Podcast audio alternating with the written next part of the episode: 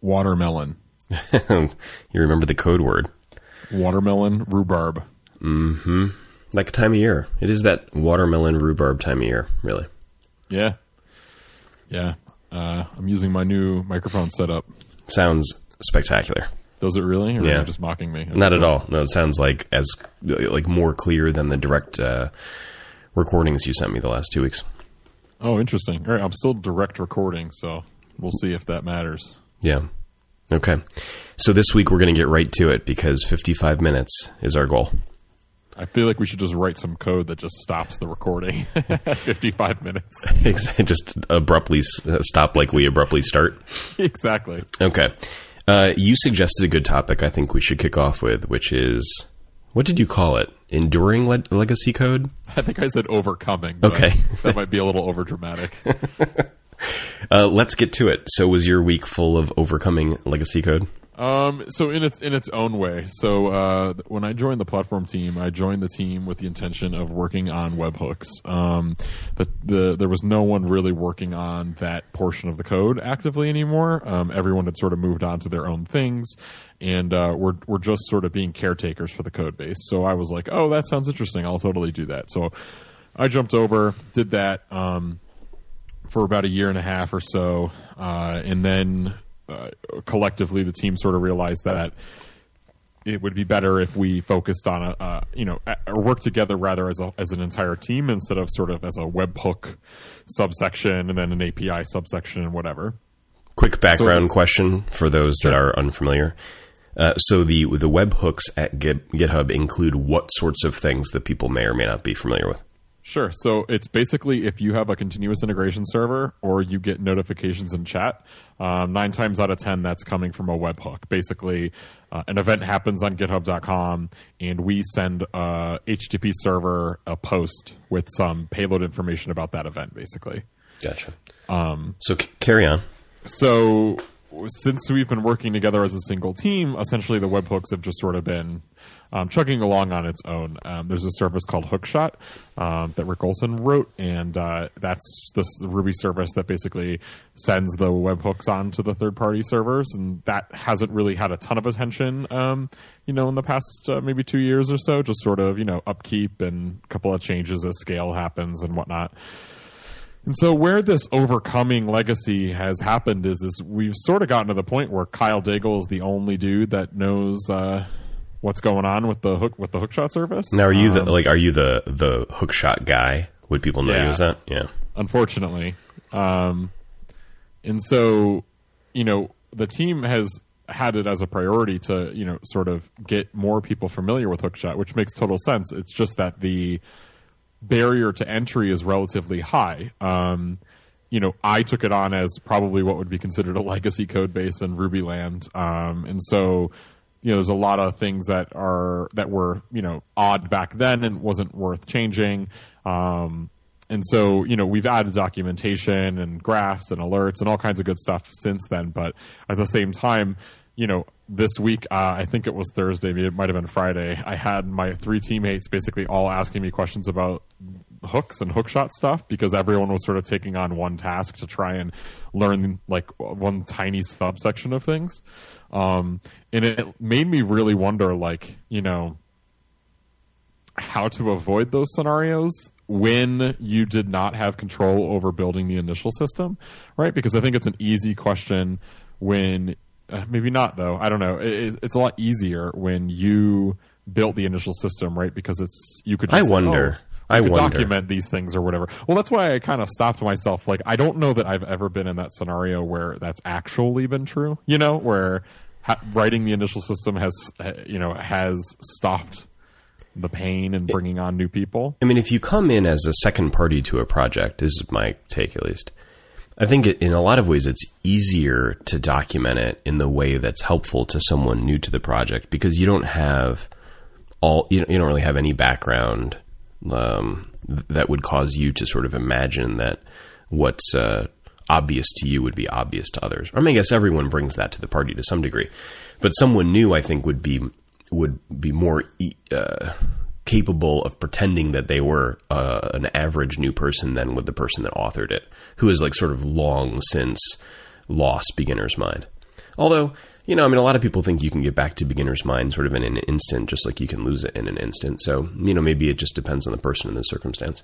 Yeah, and I think I think with that whole thing, like you know, uh, do- document things when you're a beginner or whatever, or try and empathize or whatever with beginners. I think is great, but I think at the same time, you know, everyone is coming to a problem like this from a different background. Yeah, um, right. You know, this is a Ruby project, which immediately loses the like warm and fuzzies of Rails, where at least you kind of know, you know, where things are going and MVC and oh, the monkey patches go here, like that sort of thing. Um, so that's a big part. The other part of this project in particular is that it has a lot of operational um, concerns. You know, like how do you start these services? How do the services all talk to each other? Like, it's not just a Ruby web app or Rails web app where it's you know script server and have a good day sort of thing. Way bigger deal in my experience than is the rest of it. In other words, like the the hurdles of having teammates get used to dealing with a complicated op setup is a big mountain. Yeah, one that I entirely underestimated because I don't think I have very um, much in the way of operation skills. You know, um, We, but- we need a modesty horn.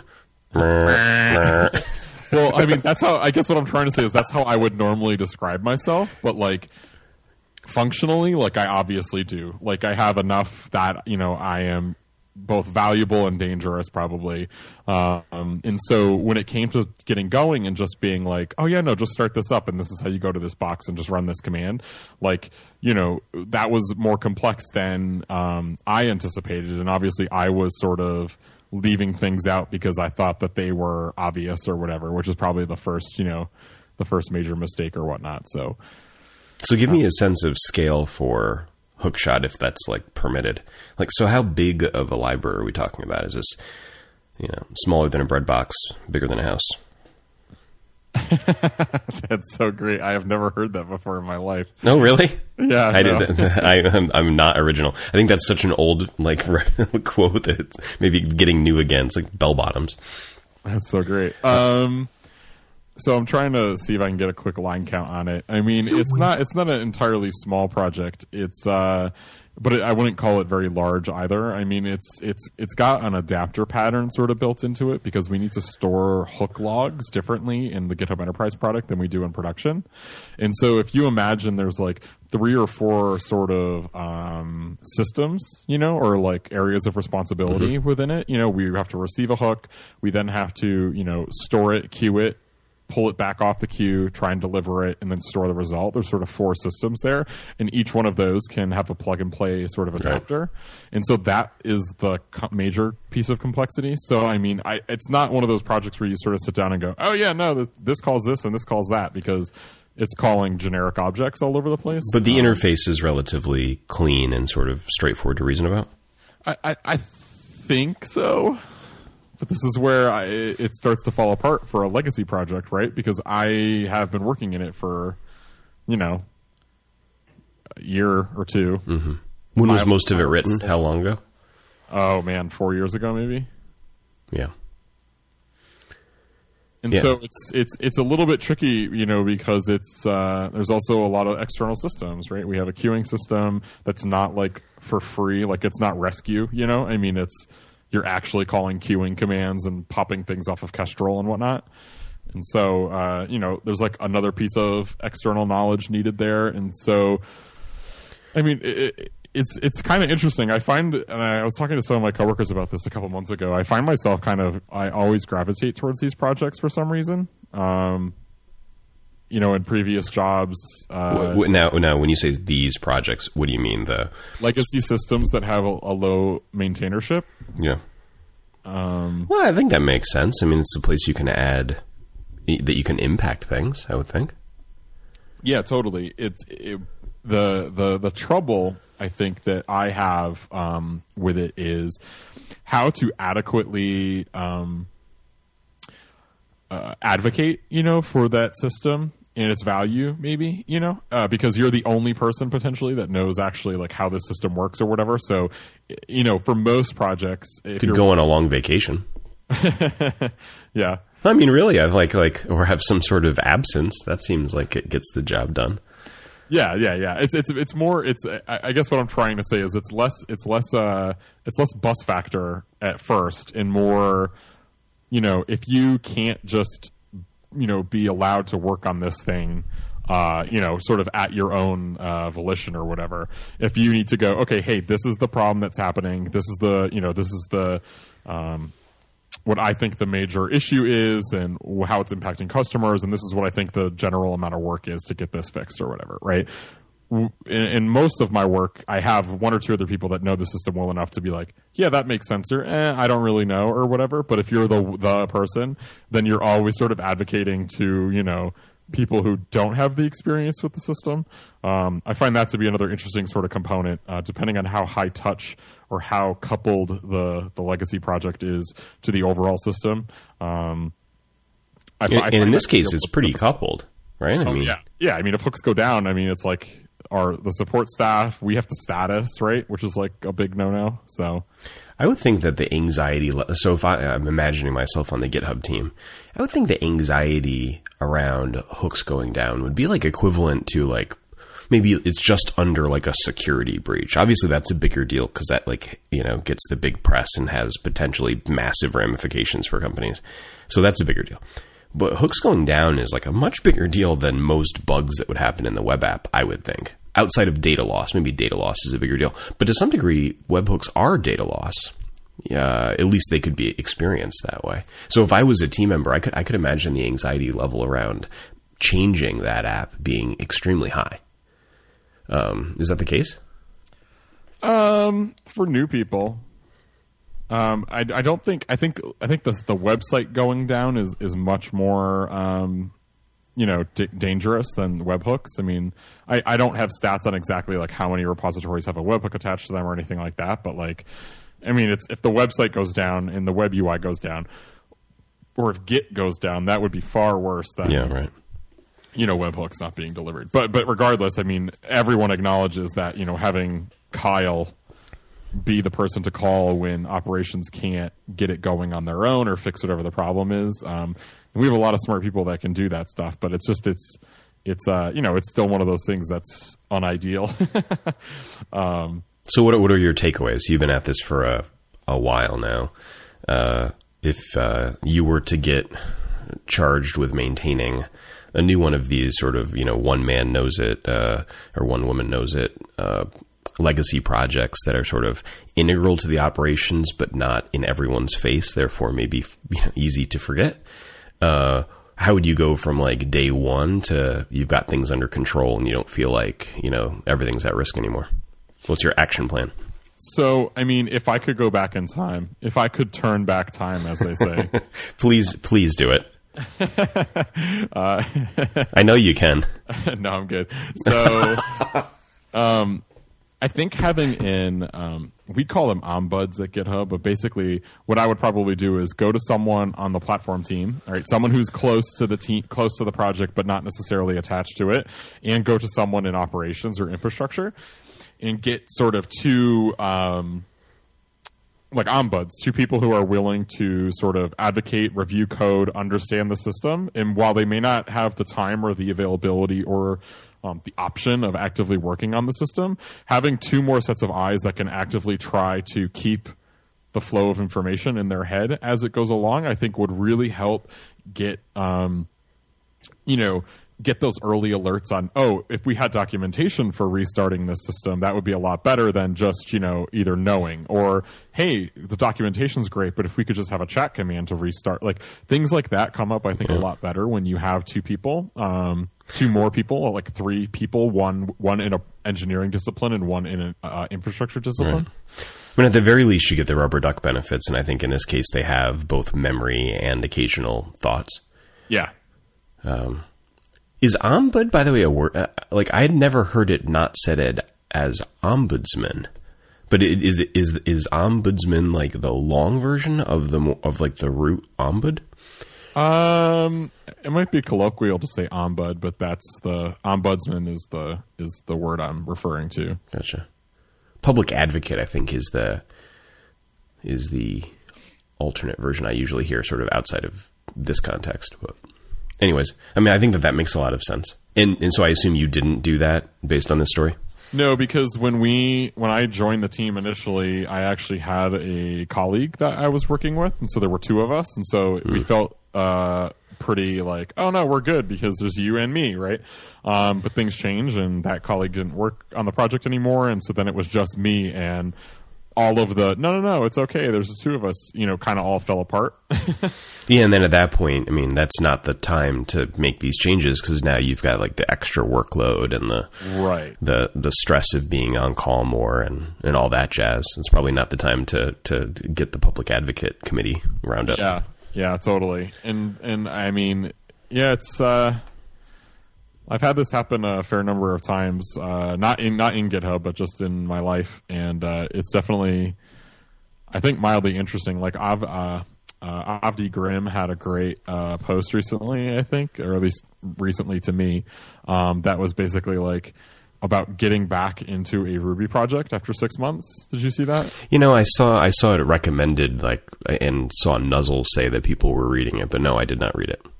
Um, I mean, it's like, it, and I think it is new, by the way, because I, I, saw oh, okay. the links recently. Yeah, and I mean, it's it's kind of like playing to the crowd a little bit, but it was it's basically like, oh well, I just wanted to, you know, come back to this project and start working on it, and oh man, it looks like bundler needs to be updated, and oh geez, you know, it doesn't know my Ruby version anymore, all that sort of stuff, you know.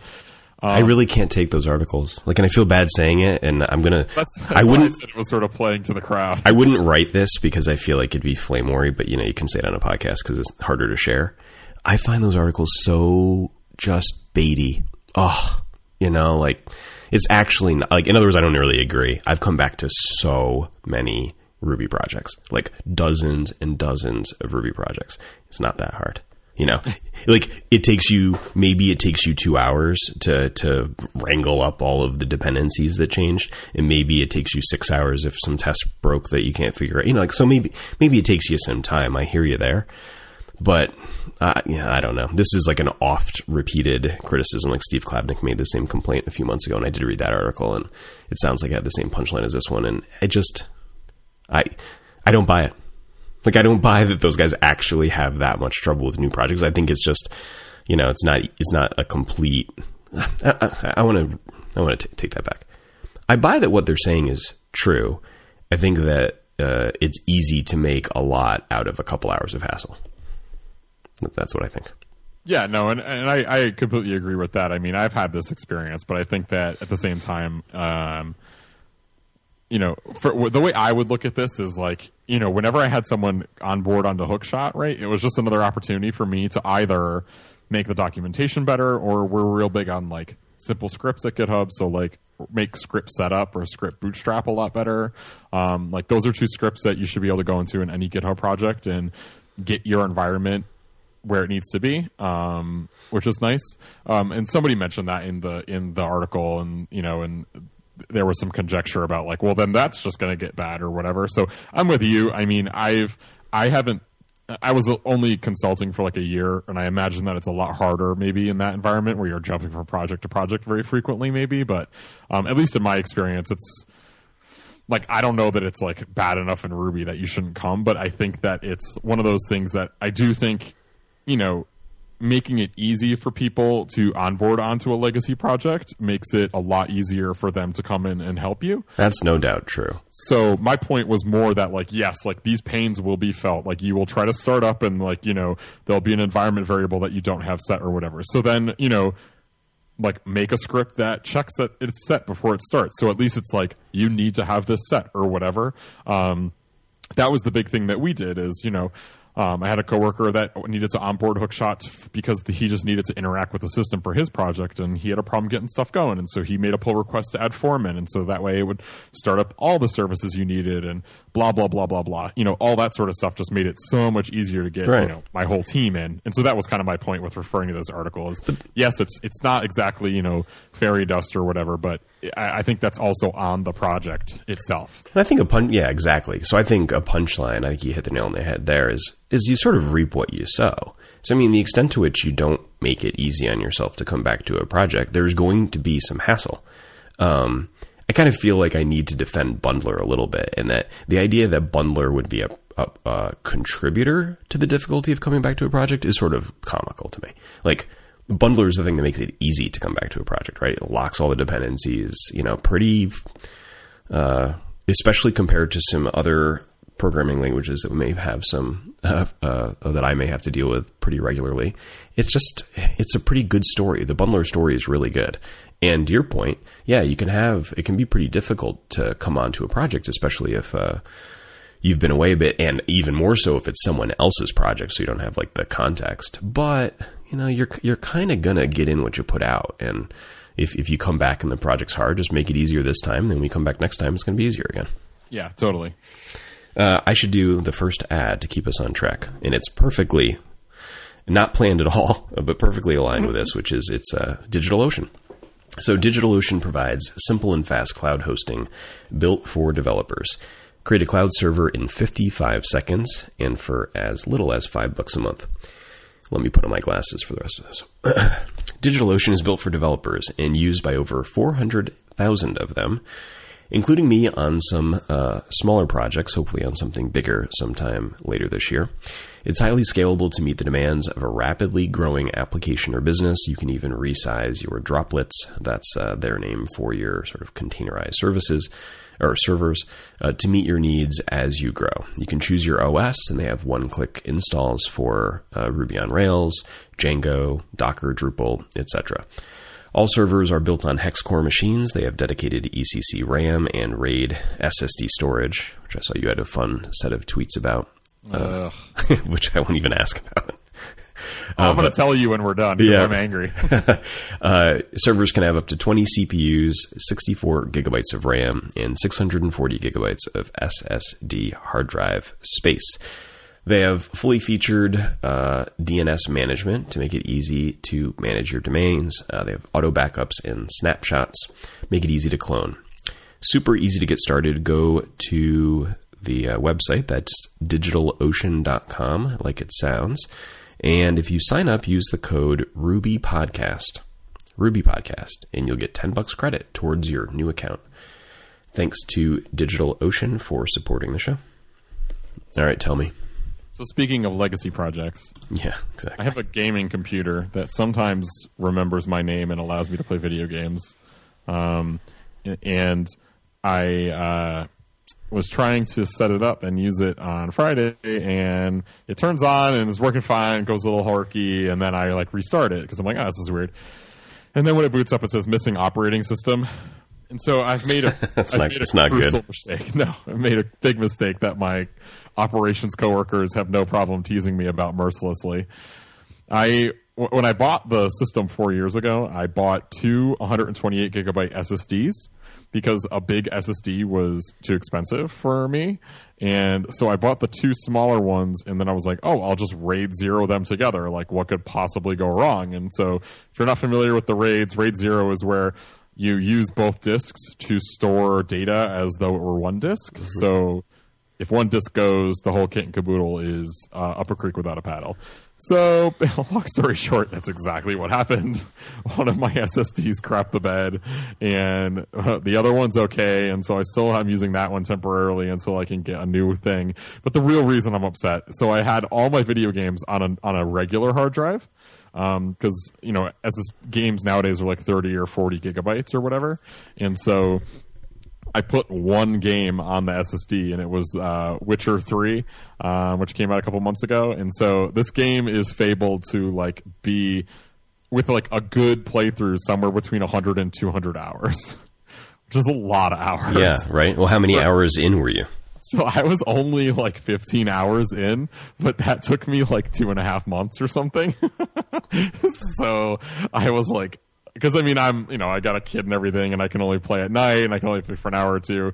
And so it took me a very long time to get those 15 hours uh, with travel and everything. And so when I lost that, I was so distraught. Now, will you replay, or is it is this Oh, yeah, is I've this the already end for Witcher No, Three? no, I've already started. It's too. It's a really. I think it's a really good game. It, ha, it has its flaws for sure, but uh, it's a really good story based game. And so I've I've restarted playing, and luckily the game is so complex. Like the story is at least. It's a very mature like story that I I don't find myself like that pained playing through it because most video games to replay it it like pull, pulls my soul out You know, it's just it gets so angry because I know exactly what they're going to say, what they're going to do. This game is so branchy and everything. It's it's pretty simple to replay so far. But the long and short of it, and the only reason I'm getting into it on this podcast is back your crap up, please. Even that computer that you're like, it doesn't matter what's on there because it doesn't matter. Just back it up for God's sake. Because if I could only have backed up my uh, video game saves, this nerd would be a lot happier right, Right. now.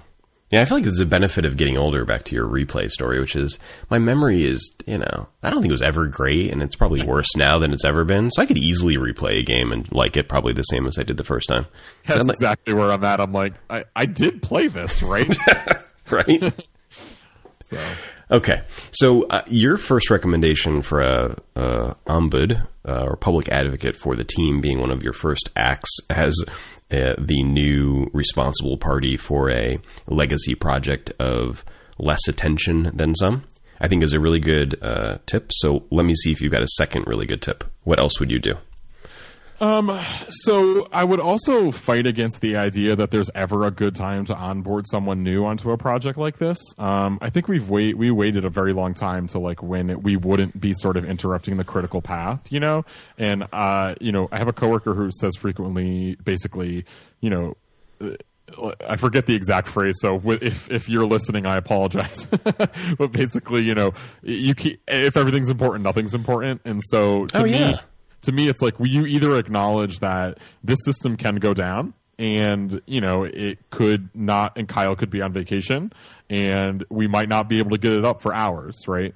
Or you acknowledge that okay we're just going to have to bite the bullet we're all going to have to jump in and get it done. And so that's kind of where we ended up is we just sort of realized yes we have this big you know important roadmappy type project that we're working on but we're we're never really going to be able to um, you know find the right time to stop and work on this other legacy system. If it's important enough that you need to increase the bus factor and have more people know what, how it's working, then do that and do it now.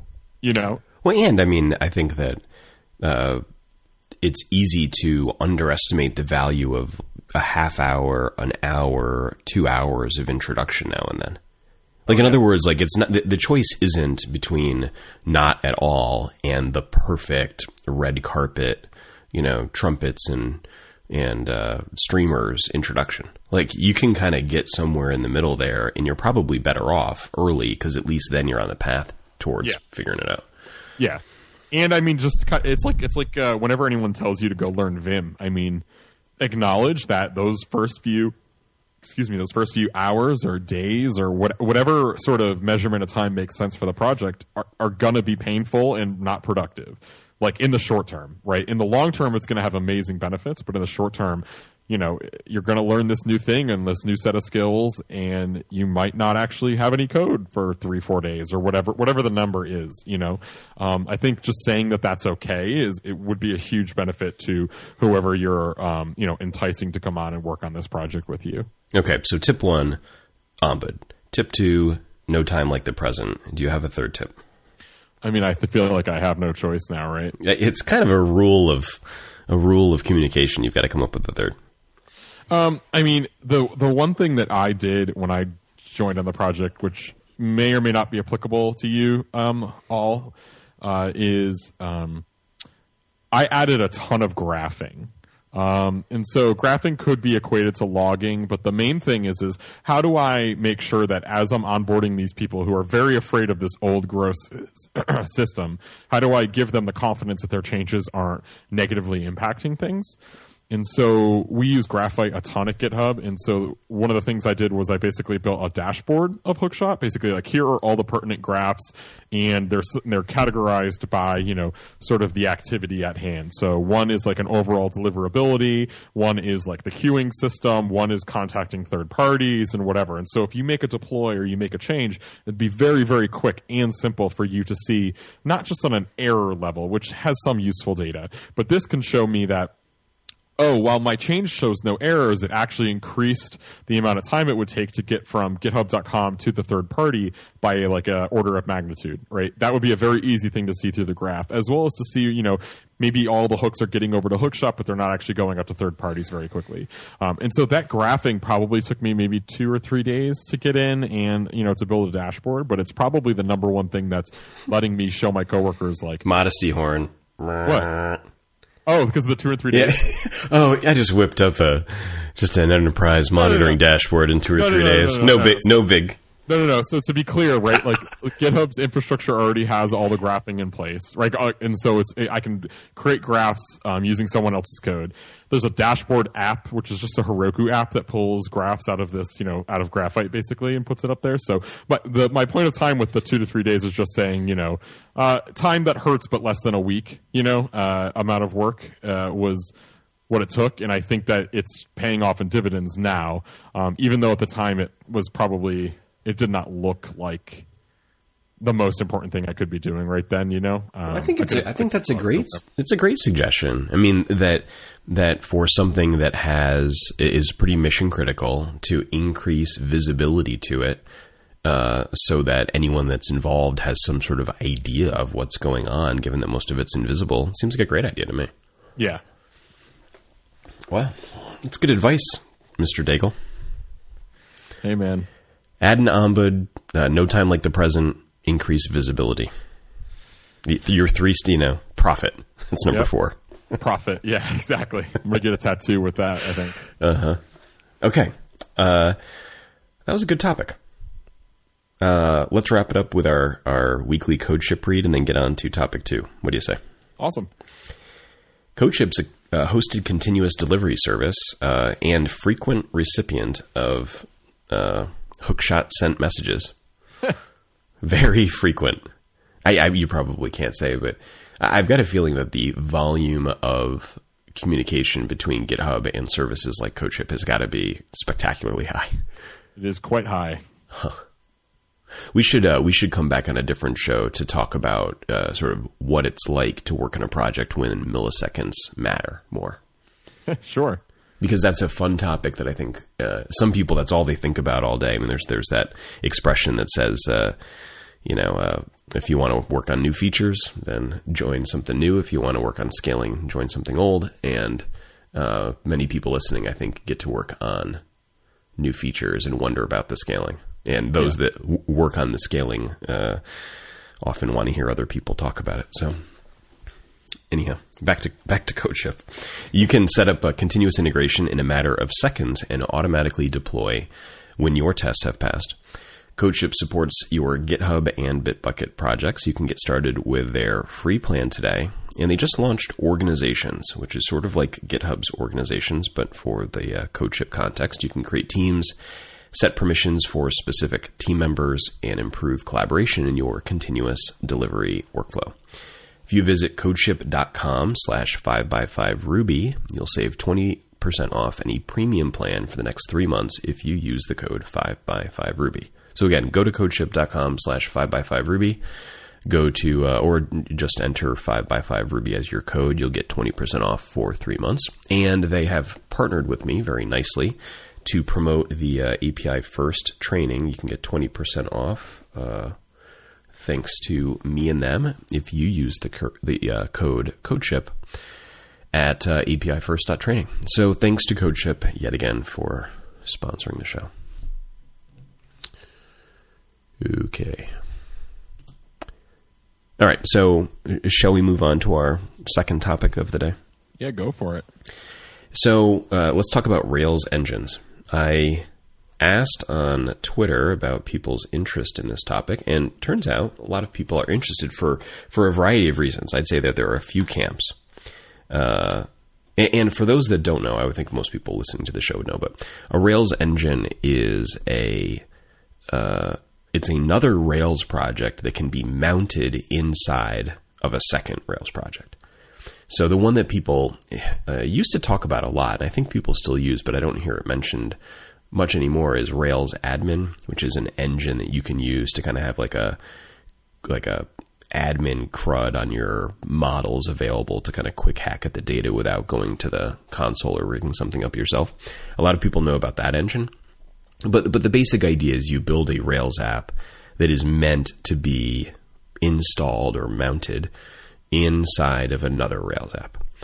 Uh, the idea being that there there are some types of functionality that is that are very common and can be extracted into their own deal that aren't gems in the sort of traditional Ruby gem sense, but they're sort of more than that. They're gems that are Rails projects that then can uh, uh, be integrated into sort of the master Rails project. So that's what engines are. Anyways, so the the interest ran the gamut from people that clearly were using engines that wanted to hear chatter about it to people that don't that are interested in learning more to people that like the idea that haven't had success or people that have opinions that they're bad so that there seemed to be a lot of different chatter about it, um, but uh, quite a bit of interest. So, what's your what's your experience with engines, if any? Um, I mean, I've never shipped an engine or added an engine into an app that went out to production. Um, I mean, there could be a s- sort of an argument that the API is kind of engine at GitHub, but um, I don't know that I've ever had a scenario where the engine was a clear win. You know, the meaning having it be completely separate, um, but also you know sort of mounted and attached to the main application. So, I mean, I'm intrigued, but I've never. I'll be the noob that's asking all the questions.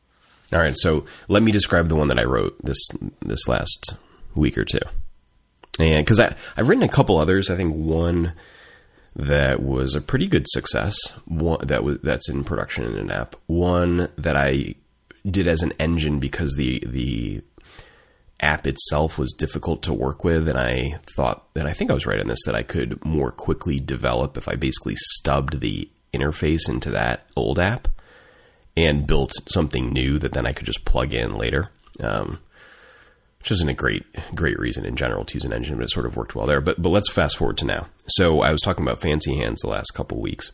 Yep. And um, so so uh, for those that missed it, Fancy Hands is sort of like a Amazon Mechanical Turk, but with um, American based labor that can also make phone calls and is a bit. That's basically the deal that that I've been using on a um, project and they have an API so you can integrate your app with their service to say, you know, please do that this task and give me back that data, and I'm willing to pay X, and here are the parameters around the acceptable time window it can happen, etc. And so they have an API that's pretty good. Um, you know, we talked on previous episodes about some of the ups and downs, but it's it's it's with with some bumps, but pretty good, and the features are are quite nice.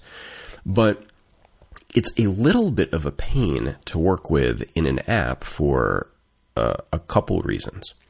So, one, you need to be able, in most cases, to persist the request that you made on your side, I, um, or at least I did. So, in other words, I couldn't. Um, I, I, had to know what I had sent to Fancy Hand, or I had, I had to know what the sort of nature of the request was for various purposes, say like reporting and and uh, not just reporting.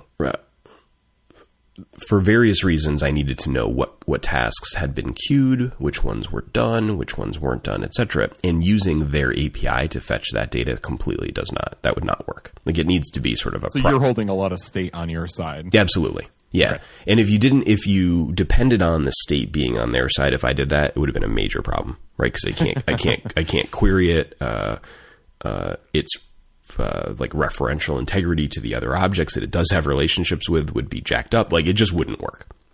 So, I mean, I think that that issue, really, the querying plus the reference to the the sort of related objects were two deal breakers. So I had to keep the state.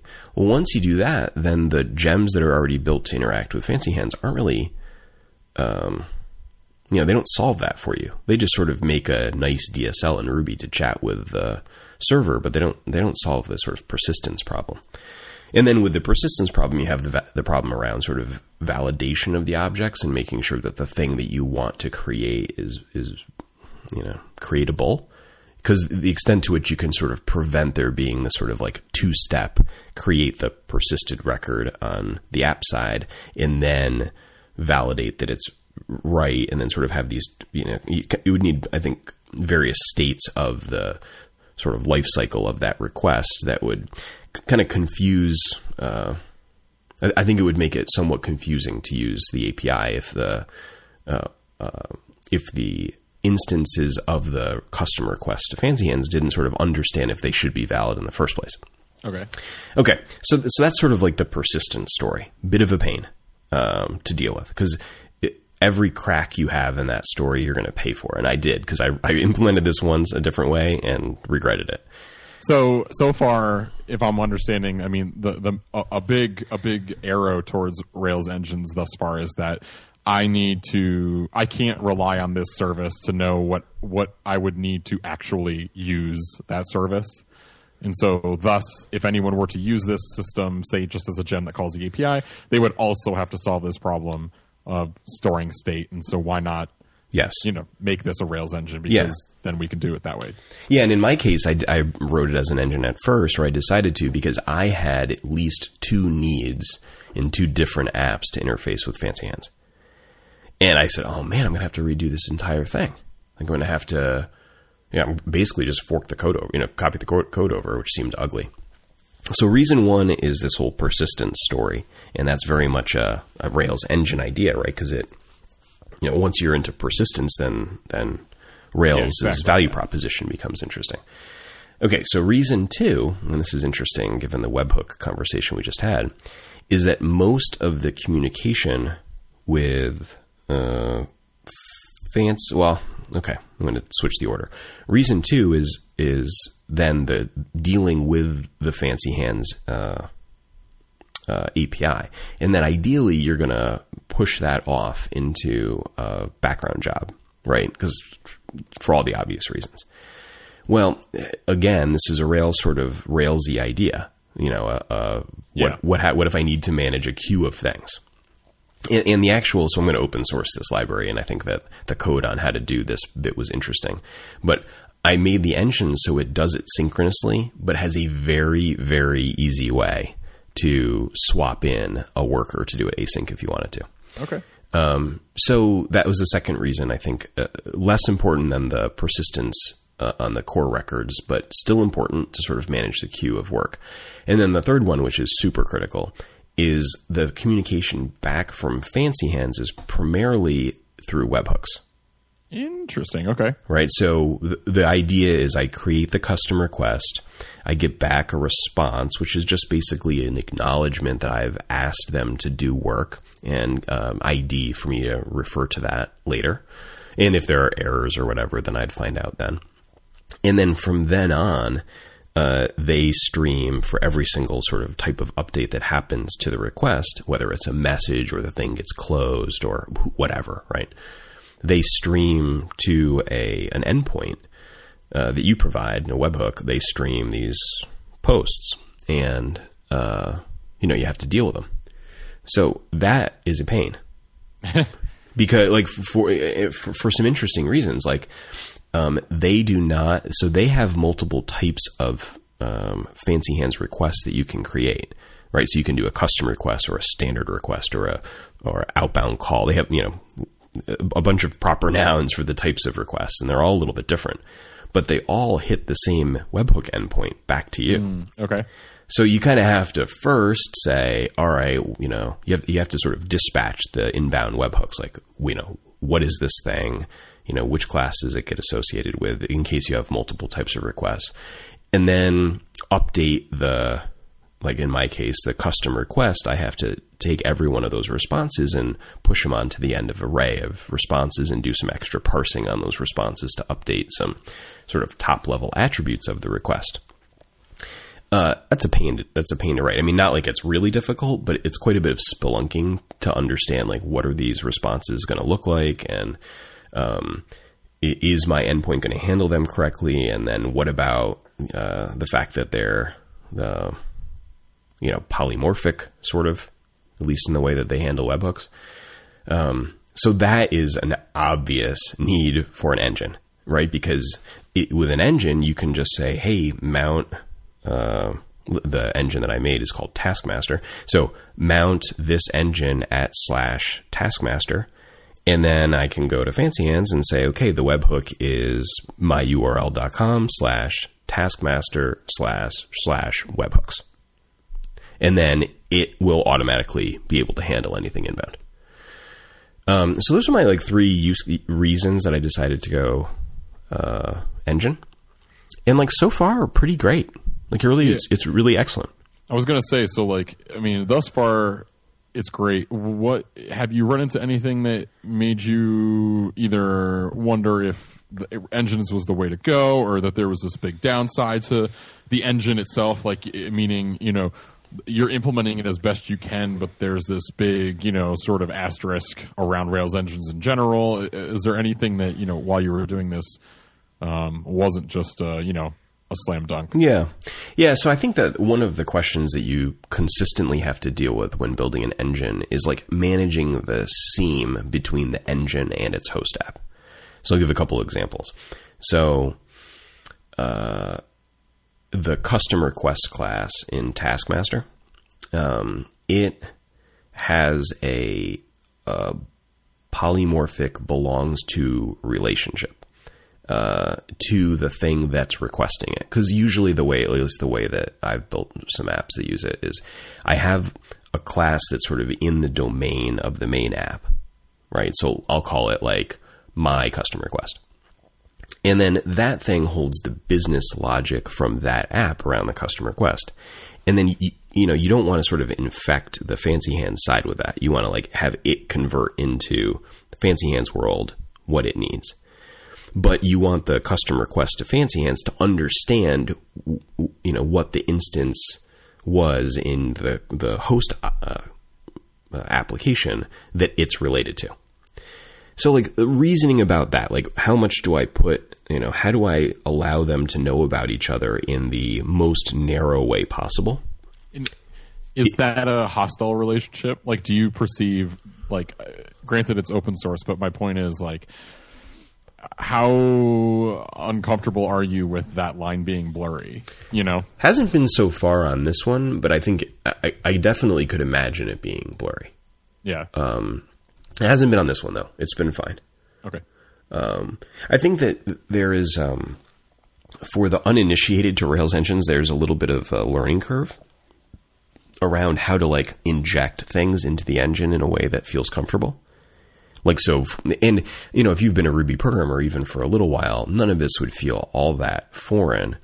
But you have to do things like it, uh, I'll give an example for the app I was just working on. So in the in the host app, I wanted to inject callbacks into the custom request uh, meth or class uh, to say, okay, after commit on the custom request, this is in the Fancy Hands engine, the Taskmaster engine. After commit on that, I want you to call this method on uh, or send this method to your, you know, the the belongs to that represents the bridge between you and the host app. So, like, that's obviously not a big deal, right? You can just inside of the class in your app uh, have like a class eval and taskmaster to just inject that behavior into it. But if you're not, if you're unf- if you're sort of not that familiar with doing that sort of work, it feels a little dirty. Um, not that I actually think it is. I don't think it is at all. Like I think it's fine to say, okay, class eval this into the taskmaster class and and you know squirt this behavior in. But then, you know, I think that someone could reasonably complain that that is making it a little less clear how things are working. Now, I'd argue from the way I just wrote it that that it, uh, it's actually in that bridge class that you want to see that logic. Like in my host apps class, that is using the taskmaster custom request to fulfill its actual sort of manual manual labor needs that that's where I should put the code that is changing the behavior of taskmaster's custom request to sort of fit its needs but you know again it's a little it's a little weird yeah i mean yeah i i, I that's always been one of the things that's been like odd to me about Rails engines is you know the idea that we're we're always trying to keep these things like with clear sort of defined APIs and whatnot, which like gems generally accomplish just because of the way that they're built. But I feel like with Rails engines, there is this sort of um, like part of the contract is that you're allowing this thing to be mounted inside your application, and thus it is gonna ha- like have to. I guess not have to, but probably sort of reach into at least one class, if not more. Uh, you know, with your permission, but uh, it's going to reach in to do whatever it needs to do to sort of be the glue between the two systems. Whereas normally with gems, right, you're you're you're adding that in uh, manually, and so it's less. Um, maybe it feels less gross or something, but the end result is probably very very close to being the same. Yeah, yeah. I think uh, it's a little unclear to me why it, people often think it's a little bit gross. Because I, I think you're right. That like the reaction you just said, I think is common, and I don't know completely fair because I don't know that it's all that different than uh, many things we do with gems to configure them. But like I just pasted, I'm not sure if you're in Slack right now, but I just pasted the uh, uh, the code that sort of injects the after commit behavior into that class. While Kyle reviews my code that I just pasted into Slack, let me tell you a bit more about our third sponsor, Braintree. Braintree is code for easy online payments. If you're building a mobile app and searching for a simple payments solution, check out Braintree. The Braintree V.0 SDK makes it easy to offer multiple mobile payment types. You can start accepting PayPal, Apple Pay, Bitcoin, Venmo, credit cards, and more, all with a single integration. They have uh, single secure payments. Again, it only takes a little bit of time to integrate Braintree into your app.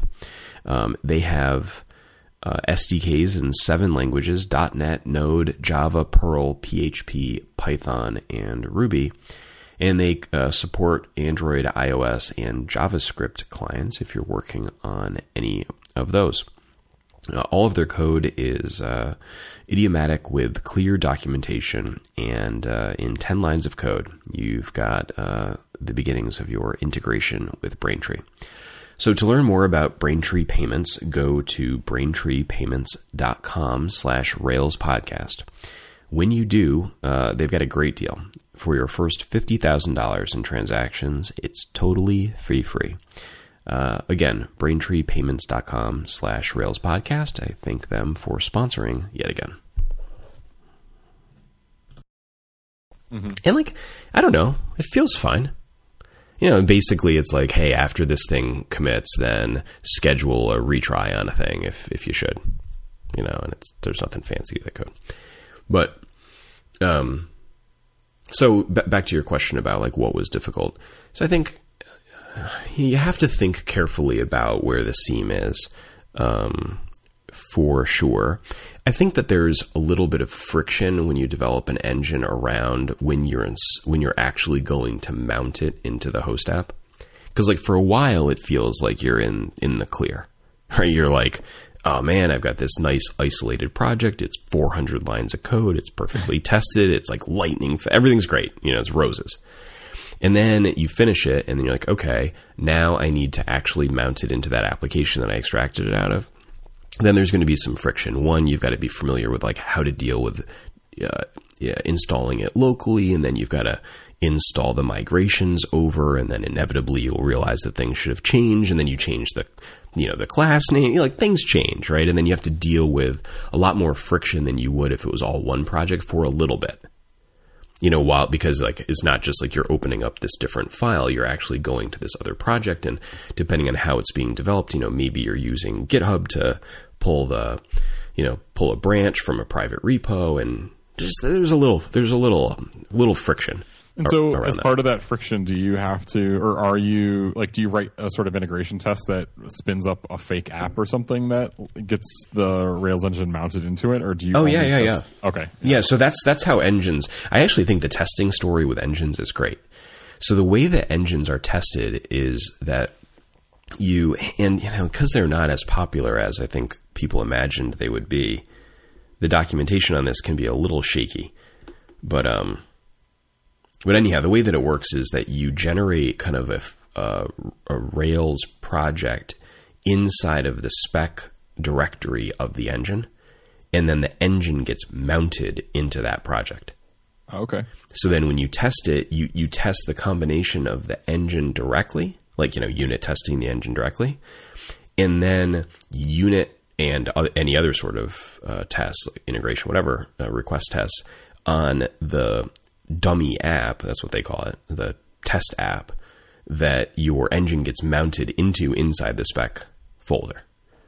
Um, which is really nice, right? Because then, it, it, again, there's a little bit of friction of getting like understanding this because now you've got like uh, a library that has sort of two Rails apps in it, which is a little weird when you're first working on it.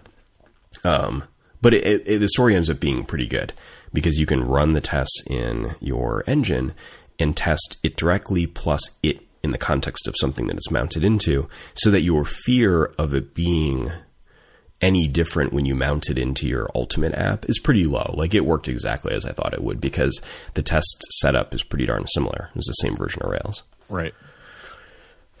So you report back once this is shipped so we can all I will. Size your code immensely. I will. Yeah, let's here. I will take a quick look here at how, how much code it is. Um, it is pretty. It's pretty skinny still. So I think that the. I mean, hey, people. I actually heard a pretty good story about this. That it's the short um, code reviews that are the most critical. Well, because it's easier to look at. exactly. Once you've got a lot of code, people be lazy. yep. Yeah, so I, will open source this maybe as soon as tonight. Uh, now, I've only implemented one of the primary uh, fancy hands request types in the engine. I've I've implemented another one outside the engine, but I haven't moved it over to the engine yet.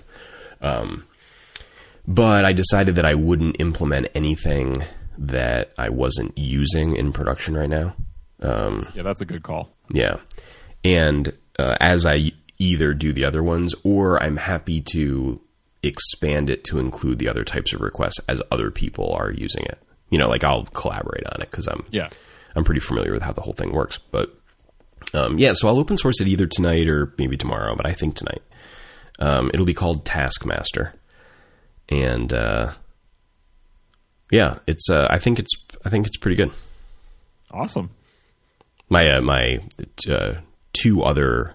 Uh, there's a one minute comment.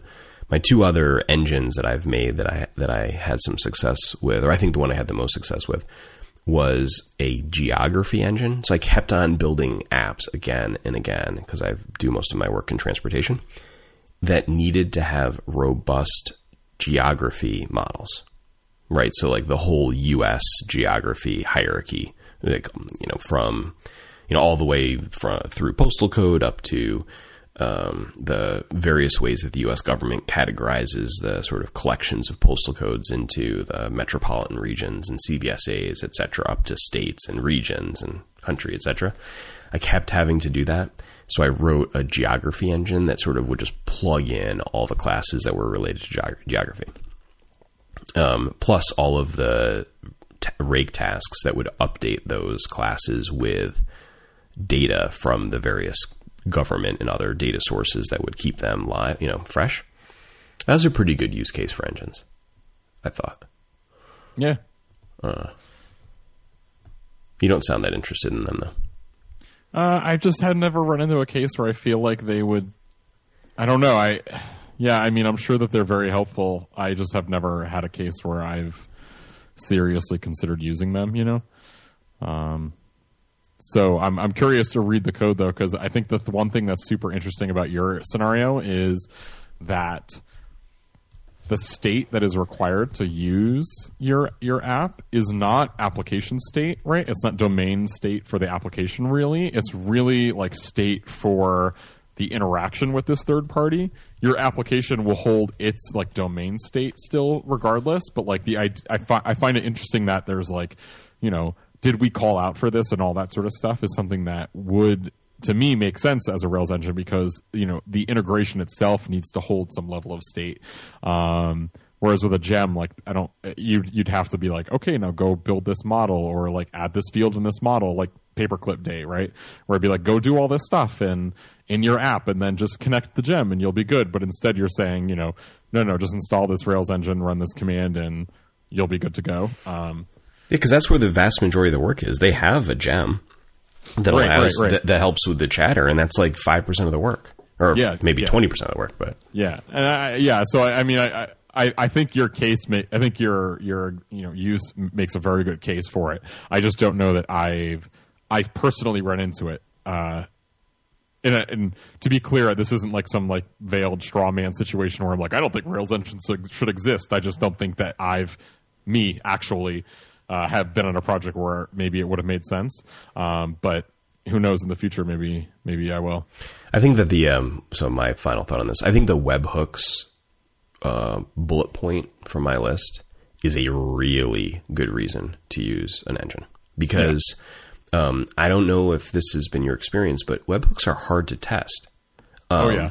right because like you have to have something to fire the requests off or know or know what they're going to be you know so you can stub them and for a lot of projects that really increases anxiety and probably jacks up the code and um, i had to go through the process of figuring out what the heck all these requests were going or responses were going or, i'm sorry requests to the webhook were going to look like and then like saving those as example uh, requests etc and man that's really nice to not have to go through again Yeah. yeah. you know, not to mention just like, uh, n- not that it's difficult to set up the controllers and how they should handle things because it's really not, but it's nice to not have to sweat it given, given that the testing story is a little bit of a pain, especially if you're a little less familiar with how to do it. Yeah, no, I think that makes sense, and I know that comes up a lot uh, with my normal work. Just testing that stuff's a pain, so I could see that being a huge, a huge win. Do you have a story on that? Like a, like a, this thing will fire example webhooks off at you. Just, you know, hit this button. Not really. Um, the developer site has an example payload for every single uh, event that can come, and so we basically just tell people go copy that and use it as a fixture. Um, and so if they need to have a particular state, they can they can trigger one and and you know capture that fixture or just edit the example we have. But um, but we don't have a good story on like an like a sandbox e type of you know infrastructure or anything like Does that. your CI server generate the example uh, requests? No, um, I but I wrote a little Ruby project that goes through and does one of everything basically. Yeah. Okay. Um, and then we capture that and use it in the documentation. so you could hook that up into your CI if you wanted to. Yeah. Yep, we could. Uh, all right. Well, our two topics were uh, interestingly connected. I think. Hmm. Indubitably. Okay. Uh, we close the show with uh, be- uh, wonderful things said about our wives. So, sir, don't let Jamie down. She listens. she she has not given up because she is waiting. She's counting counting the minutes of this But episode. see, you know what? I'm not sure that she listened to the last episode, or maybe she bailed before we said anything. She did not mention the specific call out. So, you know, I feel like uh, I'm not sure. this, this, this, that is not the reason to continue to do it, Kyle. well, I'm going to say then. So, uh, my wife has not given birth, but I, and on Tuesday at 11:30 in the morning is uh, when it's scheduled. If it does not happen between now and then, so oh boy. I have been amazed by her uh, nine months with the twins, and she has had a very rough go of it and has gutted it out, and I think is is feeling. Um, I think she's seeing light at the end of the tunnel, so to speak, and uh, so I am rooting for her this week, and uh, I'm very impressed by her journey so far. So That's awesome. love you, Teresa. We're excited for you, Teresa. Sean a little bit, but mainly. I really, I deserve very little of the excitement, relatively speaking.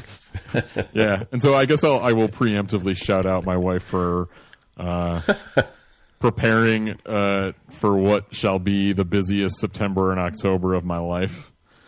Uh, I shall be traveling quite quite a fair amount. Oh boy. Yeah. So to uh, to follow me on Twitter or GitHub or, or wherever. I'm barely known. Kyle. and I am Kay Daigle. All right. Now, can people connect with you to play video games? Is that a thing? Uh, yes, follow me on Twitter. Uh, I actually uh, regularly tweet out when I'm looking for people to play video games with me. So if you play Destiny, follow me on Twitter. We're looking to fill out a uh, a group on Tuesday nights. Squad. Let's do it. All right. All right. so until next time. Yeah, whenever that is, man, babies. Ah, we'll we'll find we'll find a little bit of time. Adios. All right.